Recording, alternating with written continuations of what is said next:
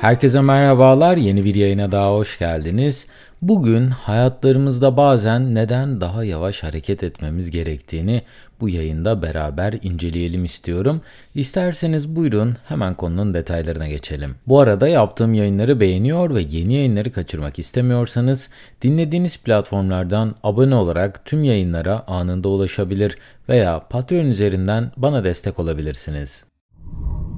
Hayatlarımızda sürekli daha fazla görevi yerine getirmek, daha fazla hedefe ulaşabilmek için çabalıyoruz. Özellikle teknolojinin de bizlere sağladığı faydalar sayesinde aslında eskiye nazaran çok daha fazla sayıda işin üstesinden artık gelebiliyoruz. Fakat bu kadar çok sorumlulukla uğraşınca hayatımızın her saniyesini doldurmak zorunda kalıyoruz. Eğer biz doldurmazsak ise de kesin ya patronumuz ya da mobil cihazlarımız bizlere uğraşacak yeni bir şeyler veriyorlar. Haftalık çalışma saati gelişmiş ülkelerde 40 saat olarak belirlenmiş olsa da ikinci ve üçüncü dünya ülkelerinde 50 saatin üzerinde ve ayrıca bu sürelere mesai süreleri de dahil edilmemiş. Çok çalışmak genellikle takdir edilen bir davranış olsa da aslında bazı yan etkilerinde oluşmasına sebep oluyor. Neden bazen yavaşlamamız gerektiğini daha iyi anlayabilmek için gelin bunu dört farklı kategoride inceleyelim. İlk olarak neyin gerçekten önemli olduğunun farkına varmak, eğer yanlış yöne doğru gidiyorsanız çok fazla çalışmanın ve acele etmenin bir önemi olmaz.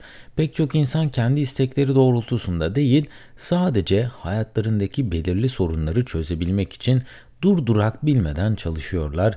Ancak bu koşu bandında koşmaya benziyor. Biraz deliler gibi koştursanız da hala olduğunuz yerde kalıyorsunuz. Hayatınızda sizin için gerçekten nelerin önemli olduğunu anlayabilmek için bir ara vermelisiniz. Çevrenizde hiç kimse olmadan tek başınıza zaman geçirmeli, hayatınızı ve yaptıklarınızı sorgulamalısınız. Bazen çok fazla işle meşgul olduğumuzdan dolayı bizler için çok önemli olan şeyleri gözümüzden kaçırabiliyoruz.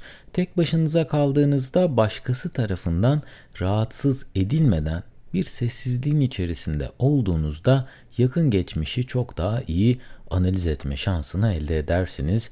O ana kadar yanlış gözükmeyen bir durum yavaşlamayı başardığınızda o yanlışın nerede olduğunun farkına varmanızı sağlayacaktır. İkinci kategorimiz ise çok çalışmak ve performanslı çalışmak. Performanslı çalışamıyorsanız çok çalışmanız pek fazla anlam ifade etmez açıkçası. Ben bu podcast'i kaydetmeye başladığım ilk zamanlarda hatırlıyorum. E, hafta sonları neredeyse aralıksız olarak 10 saate kadar çalışıyordum. Yani bahsetmek istediğim konuları bir an önce bir araya getirip insanlarla paylaşabilme fikri beni çok heyecanlandırmıştı. Fakat birkaç hafta sonra bu kadar çok çalışamadığımı fark ettim. Her ne kadar 10 saat boyunca bilgisayarın başında otursam da çıkardığım işin 10 saatlik bir iş olmadığını gördüm. Ben güne çok erken başlıyorum ve günün ilk saatleri benim en performanslı olduğum anlar oluyor genellikle. Fakat öğlen saat 2'den veya da 3'ten sonra her ne yaparsam yapayım sabahki performansım ile çalışamıyorum. Bu yüzden öğleden sonraları en az üretkenlik gerektiren görevlere ayırıyorum. Örneğin çamaşır yıkamak, bulaşık yıkamak, odamı temizlemek, spora gitmek veya yemek yapmak gibi bu işleri de özellikle hafta içine yaymaya çalışıyorum ve işten geldikten sonra aradan çıkmasına özen gösteriyorum. Hafta sonları ise saat 3'ten sonra rahatlamak için yaptığım aktivitelere zaman ayırıyorum. E, sahilde bisiklet sürmek, bir doğa yürüyüşü yapmak, klarnetimle vakit geçirmek gibi beni rahatlatan ve diğer haftaya yenilenmiş olarak başlamamı sağlayan aktiviteleri hafta sonu akşam üstlerinde yapmayı tercih ediyorum. Belki sizin için sabah saatleri çok verimli olmuyordur. Kendinizin en üretken olduğu zaman belki öğleden sonraları olabilir. En çok efor gerektiren işleri bu süre zarfına atmak sizin daha çok çalışmanız değil daha verimli çalışmanızı sağlayacaktır. Siz de bir an önce en fazla ne kadar süre odaklanabildiğinizi ve günün hangi zamanında bunu yapabildiğinizi bulmalısınız. Böylelikle çok çalışmak adı altında boşa heba edilen zamanları kurtarabilirsiniz. Üçüncü kategorimiz ise düzgün kararlar vermek. Çok yorgun olduğunuzda, çok fazla sorumluluğun altında ezildiğiniz sıralarda kararlar vermeniz gerektiyse bu anlarda verdiğiniz çoğu karar sizin faydanıza olmaz. En doğru kararlar dingin hissettiğinizde ve üzerinde bir süre düşündükten sonra aslında verdiğiniz kararlar olur. Bizler farkına varmadan irili ufaklı pek çok karar veriyoruz. Bazen bu kararlar alışveriş yaparken hangi makarnayı alacağınız ile ilgili olurken bazıları evlilik, iş kurma, çocuk sahibi olma gibi hayatınızı tamamen değiştirecek kararlar olabilir. Yapılan araştırmalara göre bir insan bir gün içerisinde ortalama tam tamına 35 bin adet karar veriyormuş. Hayatınızda her şey bu kadar hızlı gelişirken bu 35 bin adet kararın kaçını doğru verebilirsiniz? Büyük ihtimal sadece çok azını kendi lehinize olacak şekilde seçebilirsiniz. Süpermarketteyken aynı tür bir ekmeğin ucuz olanı varken gidip pahalı olanını almak belki hayatınızı darmaduman etmeyecektir. Fakat iş yerinde bir sorunu geçiştirmek için söylediğiniz bir cümle çok büyük sorunları size geri getirebilir. Bizler bir makine gibi durdurak bilmeden çalışamayız. Çalışsak dahi düzgün çalışamayız ve arızalanırız. Bazen hayatı yavaşlatmak, bulunduğunuz ortamdan uzaklaşmak sizin kendinize format atmanızı sağlar. Diğer türlü 10 yıldır format atılmamış bir bilgisayar gibi en basit istekleri dahi düzgün biçimde yerine getiremezsiniz. Peki yavaşlamak için ne yapabiliriz? Eğer çok hızlı gidiyorsanız ve aniden yavaşlamanız gerekirse normalde frene basarsınız. Peki hayatlarımızda bizlerin yavaşlamasını sağlayacak olan frenler tam olarak neredeler? Her insanın yavaşlamak için kullandığı metot farklı olabilir. Şahsen benim yavaşlamak için kullandığım an genellikle sabahın ilk saatleri oluyor. Bir bardak kahvemi alıp dışarıda bir yerde 5-10 dakikayı kendime ayırarak geçirmek benim bu hayatta frenlememi ve biraz yavaşlamamı sağlıyor.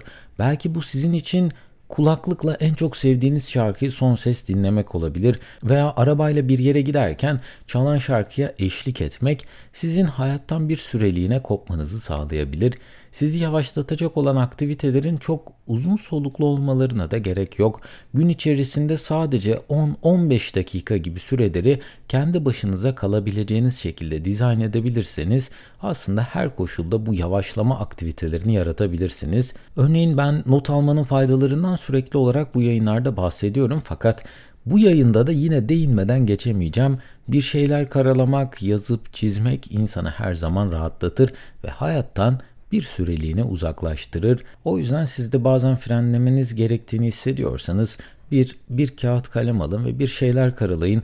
Bunun illaki çok büyük hayat planları olmasına da gerek yok. Sadece düşüncelerinizi yazabilirsiniz.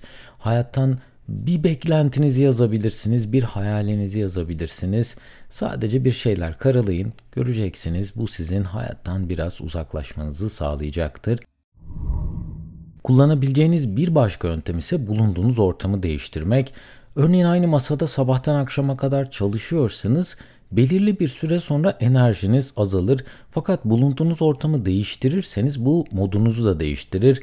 Yani kafeteryaya inip bir süre orada çalışmak belki evde farklı bir odaya geçip orada çalışmak bunlar sizin daha üretken olmanızı sağlayabilir. E, keza şu an ben bu yayın hazırlarken sabah çalışma masamda öncelikle bunu yapmaya başlamıştım ve bulunduğum ortam beni sıkınca balkondaki masaya geçtim. Orası sıcak olunca da yemek masasına geçtim. Bulunduğum ortamı değiştirmek çalışmak için olan enerjimi birazcık da olsa yenilememe yardımcı oldu.